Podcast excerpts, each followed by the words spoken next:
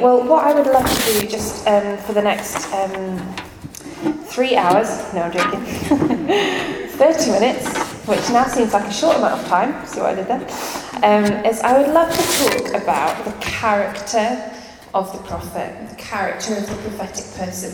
This is quite niche. This is not something we're going to be taught on um, at Sunday services and gatherings across Scotland on, on Sundays. Um, well, it certainly isn't at my church. But I, we kind of felt God lay it on our heart to really go there. So this isn't practical, this is more principle. Um, but we just felt God wanted us to tarry for a while over this, and there were some things that He wanted to really speak to us about as a company of people who are seeking to grow in this gifting. What does it look like to steward and to carry um, the prophetic well? And I think, I have this suspicion that God is far more interested in the posture of our hearts towards Him than any words we will ever give, ever. Maybe that's just my suspicion, but a few heads are nodding. I'm thinking you might be agreeing with me.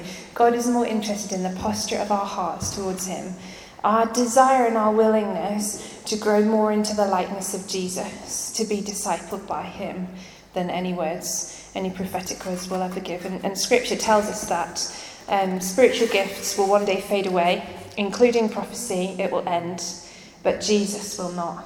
And so I think that's what I'd really love just to, to go after um, this afternoon. It's very easy, maybe this is just me, but to kind of get swept up in the exhilaration and the excitement of hearing from God and I'm speaking these words and I'm seeing lives transformed and it suddenly all becomes very much about not about Jesus. Um, and uh, prophecy was never meant to create a culture of jealousy or competition. We're designed to complement, not to compete with each other. And scripture tells us that we are like clay in his hands and he wants to mold us and shape us for his glory, for his name's sake. And so as we the upside down amazing thing about the prophetic is that as we let God do that, as we say, Yes, God, what you want in me, how you want me to posture myself towards you, as, as we let God in and say yes to Him, that actually the words we speak suddenly have greater power and greater authority because it's more of Him and less of the fleshly stuff. It's more of Him. And um, I've, I've, God's really done a number on me with, with this stuff. He, he kind of said to me, Hannah, until you nail this, there is a limit to how much my words can achieve through you. Until you really nail nailing your heart to mine on that cross, there is an absolute limit. And um, obviously, we're all still going to be learning in this. I, I am not standing up here as a finished article by any stretch of the imagination at all. I am definitely still growing more into the likeness of Jesus. Um, but I, I, wanted to encourage us this afternoon. Let's uh, look to Jesus. Who here has seen The Lion, the Witch, and the Wardrobe? Wow, you're all Christians. How wonderful. so, this wonderful film, which is uh, made from the famous book by C.S. Lewis, um, Aslan comes to the children as Father Christmas and he gives them all gifts and he says to them, These are your presents and they are tools, not toys. The time to use them is perhaps near. Bear them well. C.S. Lewis is so sneaky. How he puts these things in his books. Let me read that again it's almost no how is that? I was going to say it's almost scripture, but then I thought that's probably heretical. But it's, it's not scripture. Okay, these are your presents, and they are tools, not toys. The time to use them is perhaps near. Bear them well. And this is a picture of Lucy receiving the juice of the fire flower. Do you all remember that? Just one drop can heal anything. Um, and Father Christmas gives her this gift. Bear them well. Bear them well. And how do we bear the prophetic well? We let Jesus in and we let Him heal the stuff that needs healing. And we let Him grow the likeness of Himself in us and through us. So, how do I bear the prophetic gift? Well, I have, amazingly, three more points, just like this morning. Um, and I want to start with saying, uh, with gentleness and power. We bear the prophetic with gentleness and power. And this is something I've since God's really given me actually as a hallmark of the ministry He's given me with gentleness and power. And I want to read to us from John 4. Jesus um, talks with a Samaritan woman, and, and he goes um, to this well um, at noon, which is a ridiculous time to go to a well. Nobody goes to a well at noon. It's way too hot. Everyone should be inside having a siesta.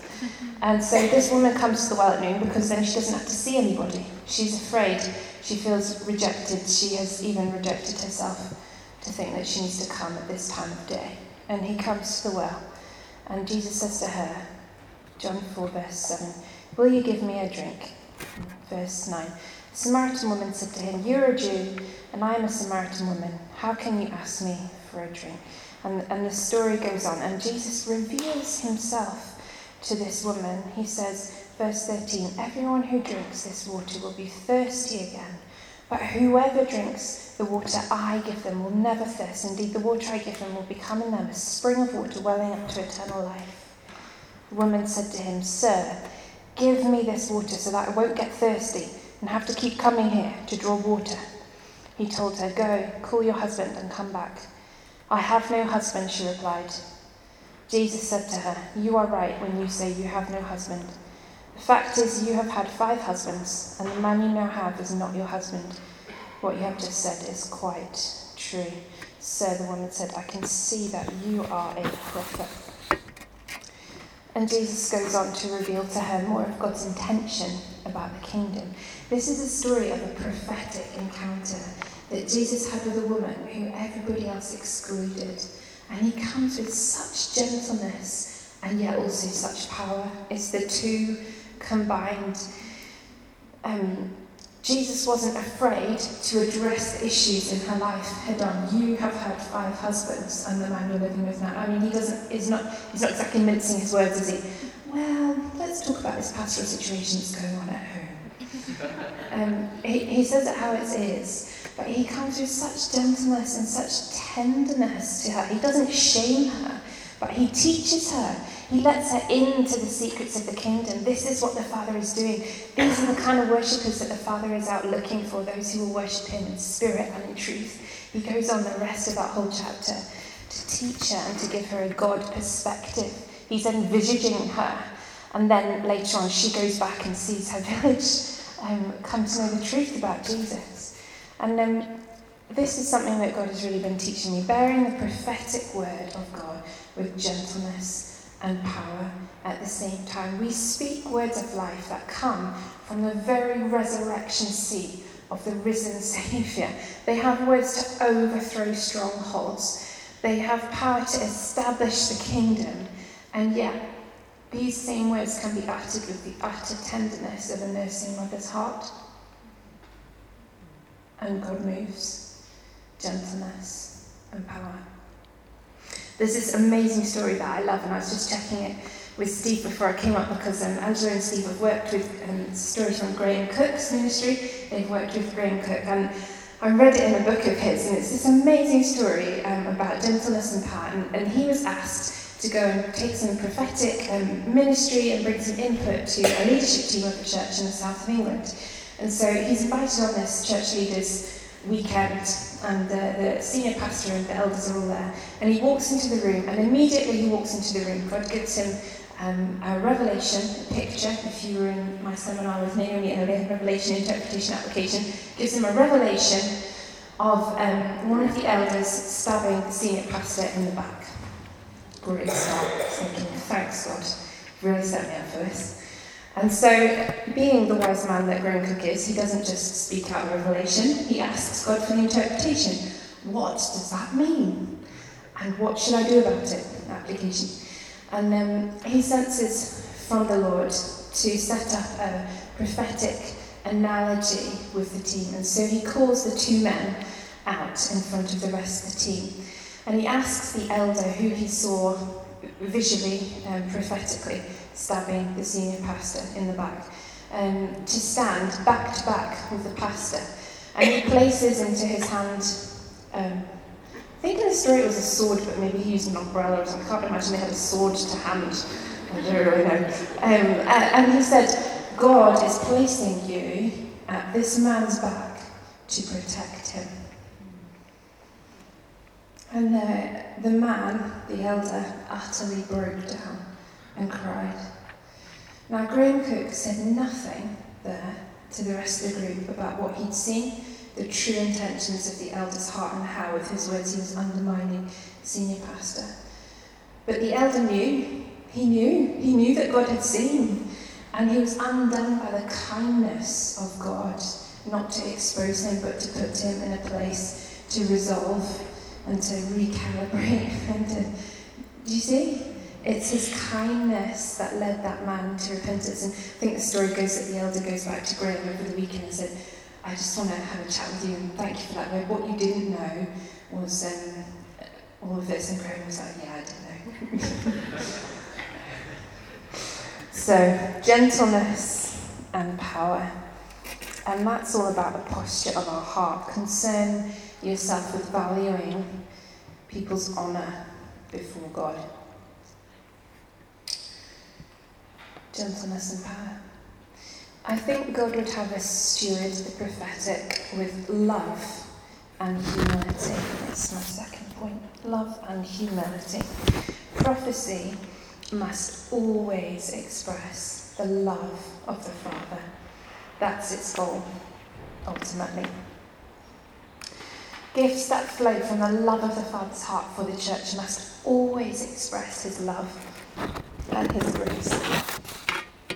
When um, I teach prayer ministry at um, the church that I'm a part of, I always say to the team it's far more important that people coming out for prayer leave feeling loved than they go away with all their problems addressed, prayed through, they've received the healing that they came forward for. Number one priority, they leave knowing that they are loved by their Father. And so when we prophesy, it's important that we're asking God, show me your love for this person. And we speak out of that place because we've actually received some of the Father's heart for them. How many of you know it's actually completely impossible to prophesy over somebody that you don't love? Yeah? It's just like a block. I just, I've tried, believe me. and I, I can't do it. So if someone's offended me and I've not dealt with that offence and brought it before the Father and received his love for the person, I ain't got nothing. Yeah? It's really important that we ask him, show me your love for this person. And, and that's about humility as well. And lack of humility has been, and you'll all know this, I'm speaking to a lot of elders in this room. Lack of humility has been a major problem in the history of the prophetic in Scotland. And the truth is, it's not about us, it's about Jesus and it's about his love and speaking his words from that place. And now, what we've done is that um, we've. Uh,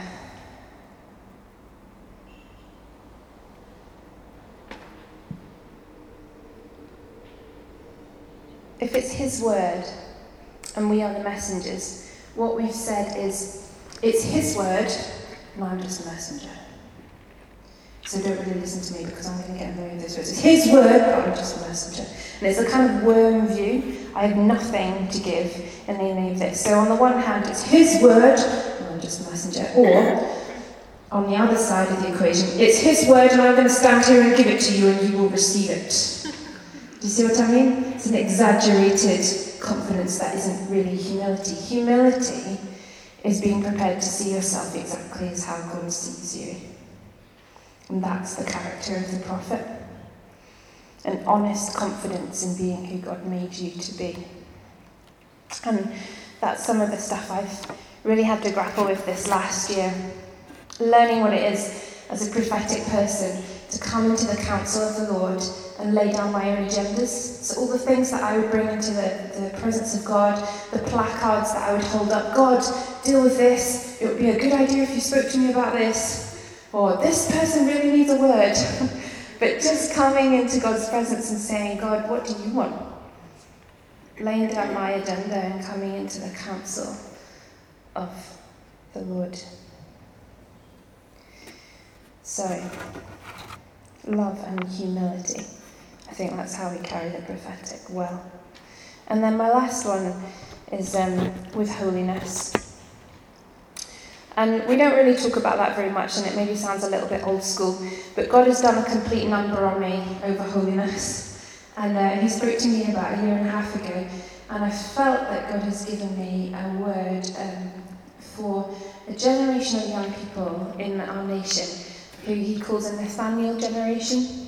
And uh, really, God spoke to me from John 1 when, you know, when Jesus goes to Nathaniel under the tree and he says, This is a true Israelite. There is no guile in him. There is no turning in him. There is no deceit in him. He is pure hearted. He is single minded about the things of God. And I see, what I sense is that God is raising up a Nathaniel generation of purity and holiness. Young men and women who will be single minded in their pursuit of God. And I sense that's particularly important for prophetic people who would steward the gift well. Purity and holiness. Prophetic people are like, you know, like those um, games that you used to play in the water park where there's like a really long pipe and you had to try and put your fingers over all the different holes when you filled it up with water, and it was always slightly hilarious when someone let go and everybody got soaked. Are you with me? No one's with me. Okay, I'll move on. So prophetic people are like water jugs, that's what I'm saying, or, or drain pipes through which God's revelation flows and perhaps more consistently than others needs to be constantly checked for blockages. Because we want his revelation to flow unhindered. And I'm not necessarily talking about big chunky blocks in the drain pipe that are like big sinful practices, because I, I, can't imagine there are many of those here today. I'm talking about the things that can just sneak in unnoticed and build up. And suddenly we realize we've got a bit of a problem on our hands. Attitudes, thoughts, patterns of behavior that sneak in and undermine the flow of God's revelation through us. And God calls us to holiness. He calls us to Himself and He would have us walk differently. And for some of you, you've been doing that for ages and it's been really hard. And I just sense today God would encourage you come on, keep walking, keep walking. This is what He has for you. And um, as I was just reflecting on how, I mean, that's all very well and good, but practically, how now, like, how do I keep walking in holiness? Um, I think we keep walking in holiness by walking with other people. We need other people. Every prophetic person needs a faith community to help them walk with Jesus. Just because we hear from God more readily or easily than perhaps our friends or people in our church or even our church leaders doesn't mean that we don't need them. Perhaps it means that we need them more than anybody else does. Because we need their support and their encouragement and they're pointing us to Jesus. They're helping us to keep the main thing the main thing. I really need my husband to point me to Jesus. My husband is not prophetic by any stretch of the imagination, by his own admission. He hears from God because he's a child of God and God loves him, um, but he doesn't carry the prophetic gift. He's slightly more apostolic. And I kid you not, his last prophetic word to someone went something like this How many of you know um, Kung Fu Panda? Do you know that film? Yeah? Slightly overweight, chubby panda saves the day. Okay? His last prophetic word to somebody went something like this. Um, Rowena.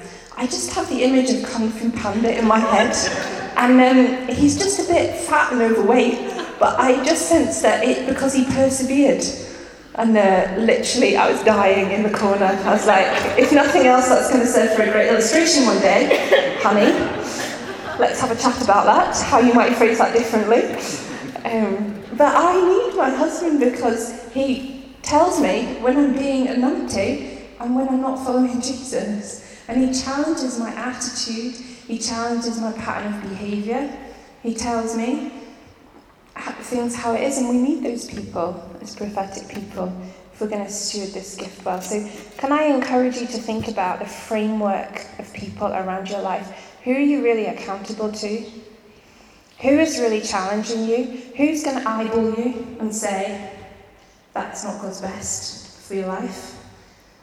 Because you, you need those people if you want to walk with holiness.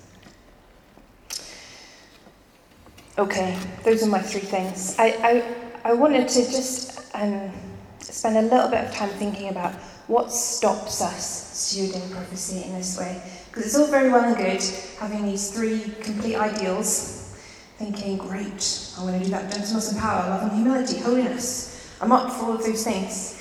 Um, but what are the things that, that stop us carrying prophecy in this way? And um, the things I'm going to share, hands up, are all things that I've grappled with, okay? They're all things that I've worked through. And there are a few pitfalls in my experience of bleeding prophetic people that we all easily will fall into. These are just our vices, and it's good for us to be able to spot them.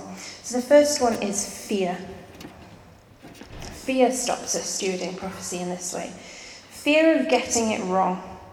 Fear has really stopped me in the past from stepping out and just having a go.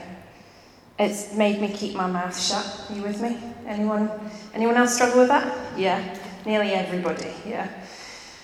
And it's like I so want to honour people, I so want to love people well, that I'm just afraid of messing it up. I'm afraid of having a go. But actually, we're just learning. And if we offer our words in such a way that we give them the wriggle room to weigh it and test it themselves, which is their responsibility, um, then we're doing well. God has grace for that. I remember one of the first prophetic words that I think God gave me. Um, I was on a train um, from Edinburgh to Liverpool to visit my then boyfriend, now husband. We were doing long distance for three years. It was awful. Well, I mean, got married, it couldn't have been that bad, but. and so I was on this train and I felt God say to me, There's a woman who's going to come and sit next to you at the next station, and um, I want you to tell her that her baby is going to be okay. I was like, No, I am not saying that. he was like, No, yes, you are. I was like, No, I'm not. And this lady got on and sat next to me, and for an entire journey from Wigan North Western to whatever the next stop is, I forget, I didn't say a word, and she got off the train. And I have remembered her for the last six years because I didn't step out. Now, at the time, I probably didn't actually have the training or the experience to know how to handle a word about a baby, which is actually quite a. We talk more about that in more advancing prophetic training. Um, but I still remember her because the fear of getting it wrong stopped me from stepping out and having a go. And I always still think of her. So let me encourage you step out and have a go. And fear, I think, also contributes to people pleasing.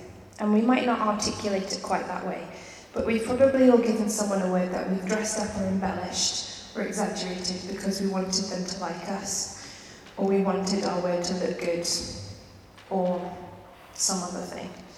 And um, that really inhibits the flow of God's revelation through you. Um, because it becomes something other than 100% God's agenda. It becomes something of us. It gets filtered with our agendas. And you might have had very honourable intentions. You might really have loved the person. Um, but it's a very common mistake in stepping out in the prophetic, and I've definitely done that. And that's just where language really begins to matter, and, and um, it becomes a discipline to say only that which God gives us. So fear, I think that stops us. And God doesn't God doesn't give us a spirit of fear. What does He give us? A spirit of yeah. Yeah. So let's step into that. Pride. Pride is another form of fear. And this one is one of those ones that is a bit like, ouch, is that really me? this was definitely an ouch sticking plaster, you know, when you pull them off and they kind of smart. Um, pride, I think, is another form of fear. It stops us um, stepping into God's love. When we are too proud to learn, to be challenged, to accept other people's wisdom, to allow our words to be sifted, to receive help with our revelation. Um, pride means that we miss out on sharing God's gentleness and love because we so want to have it all sorted that we don't let God into the vulnerability of our learning. Pride really holds us back. It means that we miss the small things. Sometimes the most prophetic thing you can do is give somebody a hug. But how can you truly do that and embrace somebody if it's filtered with the pridefulness of your own heart, I have this sorted and you don't. How can we do that? But one of the most prophetic things that someone ever did for me was gave me a hug. It was amazing. This lady called Pam Fulton, some of you will know her, just embraced me like a mother. and and there was no of none of her own agenda in the way that she did that. It was completely God. And why? Because she dealt with her pride and she dealt with her fear and she was just 100% giving of herself to God, to me. Does that make sense? And pride stops us learning because we assume that we have everything that we need already. And the truth is that everybody is going to be learning forever. And, and that's okay. And um, perhaps we get pride because we've been misunderstood or hurt. There have been situations that have really got to us and they've not been our fault. Um, but it's what we do with it. And can I just encourage you, if, if you know there's just even a little bit of that, then if you need healing, ask God for healing. You don't have to carry pride. That's not his best for you. Lay it down. He doesn't, he doesn't want it for you. Pride. Limitations is the next one. We can put limitations on God, and um, perhaps that's because of situations we find ourselves in in the past, circumstances that we've walked through. We can assume that God can't speak into this particular situation or this kind of person because he didn't for us or he didn't for someone that we loved. And that's, that's often actually really difficult. I've definitely struggled with that. Um, but it means that we put limitations on God. And I don't think God would have us steward the prophetic in that way. God can do anything that he wants.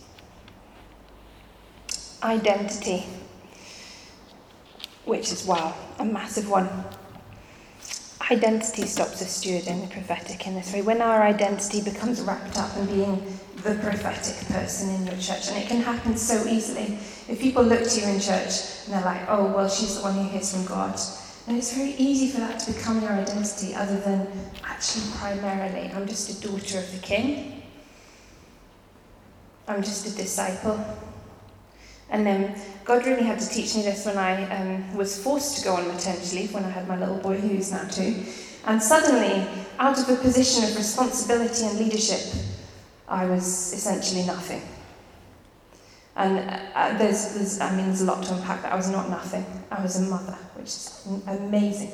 But God had to really take me back to basics on a lot of things where my identity had become what I was doing rather than I was just a disciple whom he loved, and that was always going to be more than enough for him, regardless of anything else that he called me to. And then the last one that I think keeps us um, from stewarding the prophetic well is isolation, a lack of community, which means that we don't get encouraged ourselves to walk with Jesus. Or perhaps you've come today from um, a church on your own um, where you're really just trying to be faithful with what you know God's called you to, the vision that He's given you for the prophetic, but it's just hard yards and you feel quite isolated in stewarding the prophetic on your own. And, and Stephen and Angela and I hope that this gathering will go some way in providing a context of like minded people um, who will encourage you, who will speak strengthening into you, um, and will send you back out to those contexts um, to weigh and to discern prophecy together. But I would encourage you that every prophetic person needs to be in a faith community. We need a local church context and we need accountability. We're not meant to be isolated, we're not meant to sit on the fringes. And if that's been your experience because of your church leadership situation, then I just want to apologise to you and say I'm so sorry that that has been your experience. And I think God's doing something where He's bringing prophetic people back from the fringes into the centre. And it's like the, the prophetic and the apostolic together, and He's restoring the place of the prophetic people in the church. And so don't, don't put yourself on the fringes, is I think what I'm trying to say. Um, yeah. A lot of that was quite hard hitting, so I hope you've stuck with me. Um, Stephen's going to come and just share a little bit of testimony off the back of that, and then we're going to move into some ministry time together. I heard John Arnott's uh, to um, it's a leadership conference we attended over there some years ago. Speaking to leaders, he said, Whatever you do, get healed. And I think that has to be equally true for us as prophetic people. Um, and their understanding this is a continual thing. It's not, you know, a once thing, it's a continual thing. Um, in, I think it was May 1994, I went over with, uh, uh, to the USA onto the West Coast in Oregon at a very well-known big church over there uh, to a leadership school, and they were talking about you know some pretty high-level stuff and understanding moves of God, and, and they commented on what they called at that time the laughing revival. And what they said was, yeah, we think it's God, but um, we know what we're doing. So I thought, okay, now that's the first time I'd ever heard anything about that and what was happening in Toronto. I think not even, they didn't even specifically mention Toronto. Um, so I was kind of puzzled by it. And um, anyway, eventually get to know Toronto, uh, what the Lord was doing. Now we in in the north where we lived in Thurso, many of us have been praying very strongly for a move of the Holy Spirit. Then you start to hear things happening over in Canada, and our reaction was, well, that's not new. And we, we actually got offended. We thought, well, the flesh can do all of that. And we got offended. And that's actually a big trap from the enemy, is to get offended. I think it's a distinct trap for the prophetic people in Scotland different ways he will cause us to get offended with one another, with the church, with the government, with this, with that. It's a trap of the enemy. You know, John Bevere speaks into that. Um, anyway, uh, somebody came to share uh, with us in some meetings and was telling how the Lord had been impacted him, in this person, and he had also been offended, but eventually came to the place where the Lord worked on him strongly and he had to soften his heart. And, and as we were sort of sharing over a couple of hours, like the Holy Spirit said to me, What have you been praying for fervently for the last several years? He says, You know, move of the Holy Spirit. And he said, Would you like one? And I kind of went. And I understood that you have to come in low to a move of God.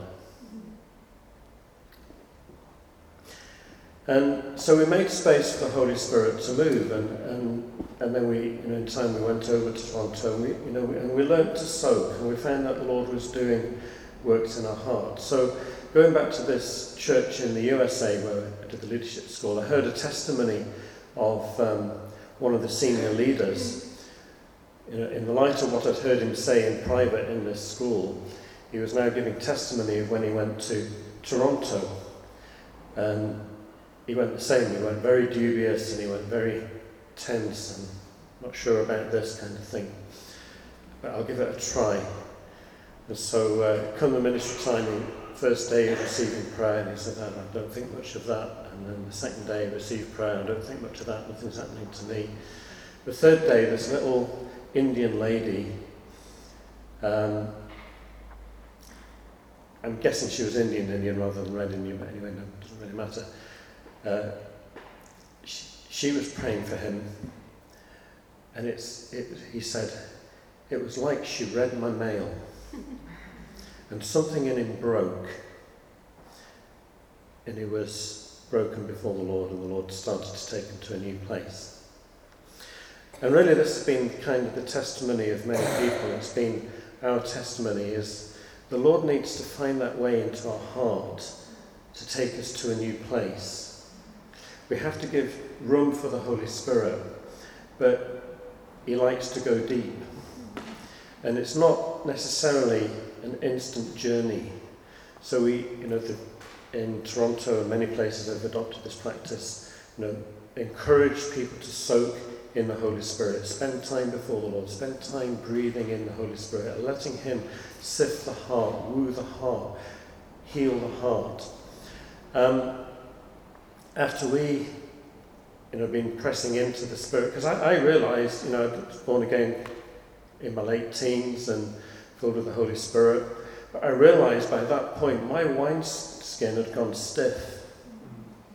It was really stiff, and I thought, well, the only way is to keep soaking. And that's what they do with wineskins, isn't it? To freshen them up, they just soak them in oil for a long period of time. I thought the only way I'm going to move to a new dimension is just press in to what God is releasing. So we made a practice of doing that. And when there was opportunity for receiving ministry prayer, we would do so and we would spend time before the Lord, whether or not there was anything specific happening. And you know, my testimony, my wife's testimony is over time the Lord rad- radically changed and softened our hearts, gave us a completely different perspective on things. And then what became amazing was like we were just saying innocuous things in conversation, and it was like just revelatory, amazing, just seemed to have an, an amazing revelatory content. And you think, you know, you're just praying for somebody, and it's like, how did you know that? And it's just the prophetic was a byproduct. And really, this is true. The prophetic is a byproduct. The prophetic gift is a byproduct of us walking with Jesus. And then we have to steward it, obviously. So we need to be healed.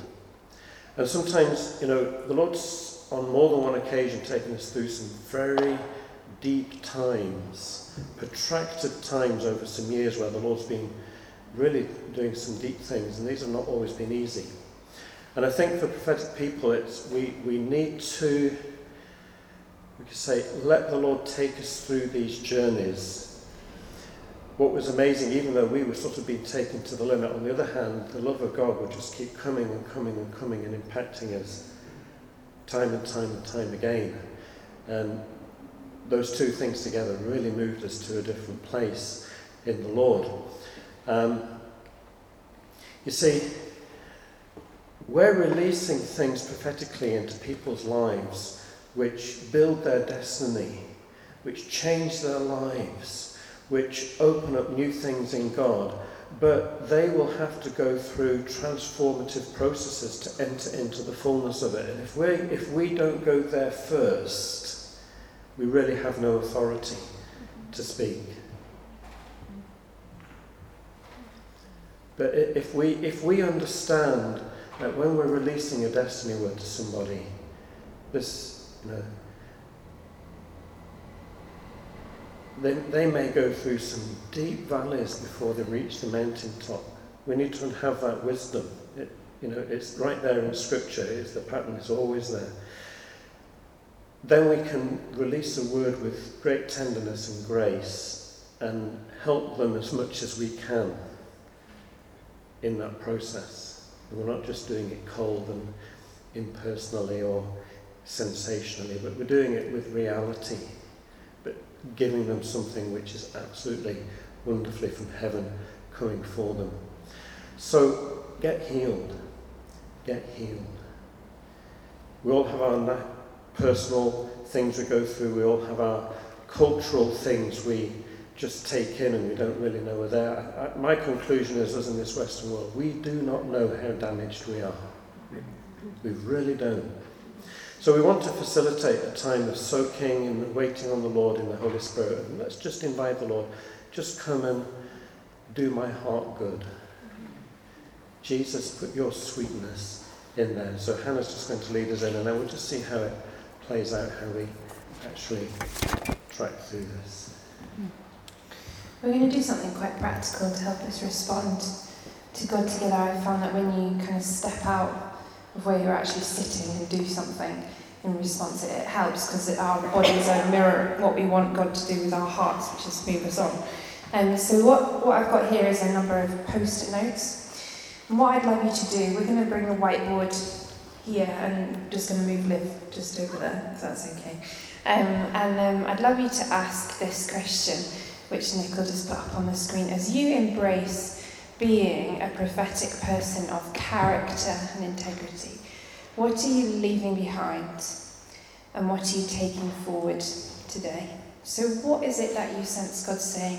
It's just like He's put His finger on something. Really, He does it with such love, such kindness, and just saying, This, would you just let me help you with this? This doesn't need to be here anymore. What are you leaving behind? And then what are you taking forward today? Because God doesn't just do that, not leave you with a good. He always speaks a good. What is He asking you to take forward today? What's His encouragement to you? Where would He have you step out? What's, what, what is His word to you? And I'd love it if, if as just a sign before God that, yes, I'm going to step into and out of those things. If you just came and wrote on one post it the thing that you're leaving behind, and then on another post it what you're taking forward, and we're going to use both sides of the whiteboard, and just as a kind of collective response, um, to come up and stick them on the board, and sort of, sort of lay yourself out before God, basically.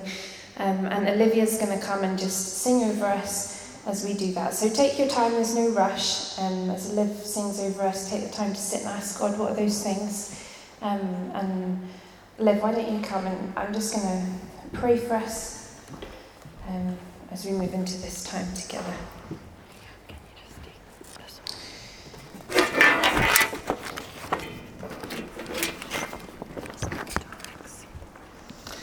Holy Spirit, we, um, we do just welcome you. And we, we welcome your love and your healing, and we ask, Lord, that you would come and you would do work amongst us to move us on and to make us look more like Jesus. Thank you that your grace finds us just where we are, but you love us too much to leave us in that place. And so I just pray for my brothers and sisters that you would speak with your gentleness and your kindness and your power to show them the things that are not your best, that you would have them lay down today. And Father, I thank you that you're so good. You're so, you're so full of goodness that uh, you also have the best to speak for them to take forward. So we just receive that just now.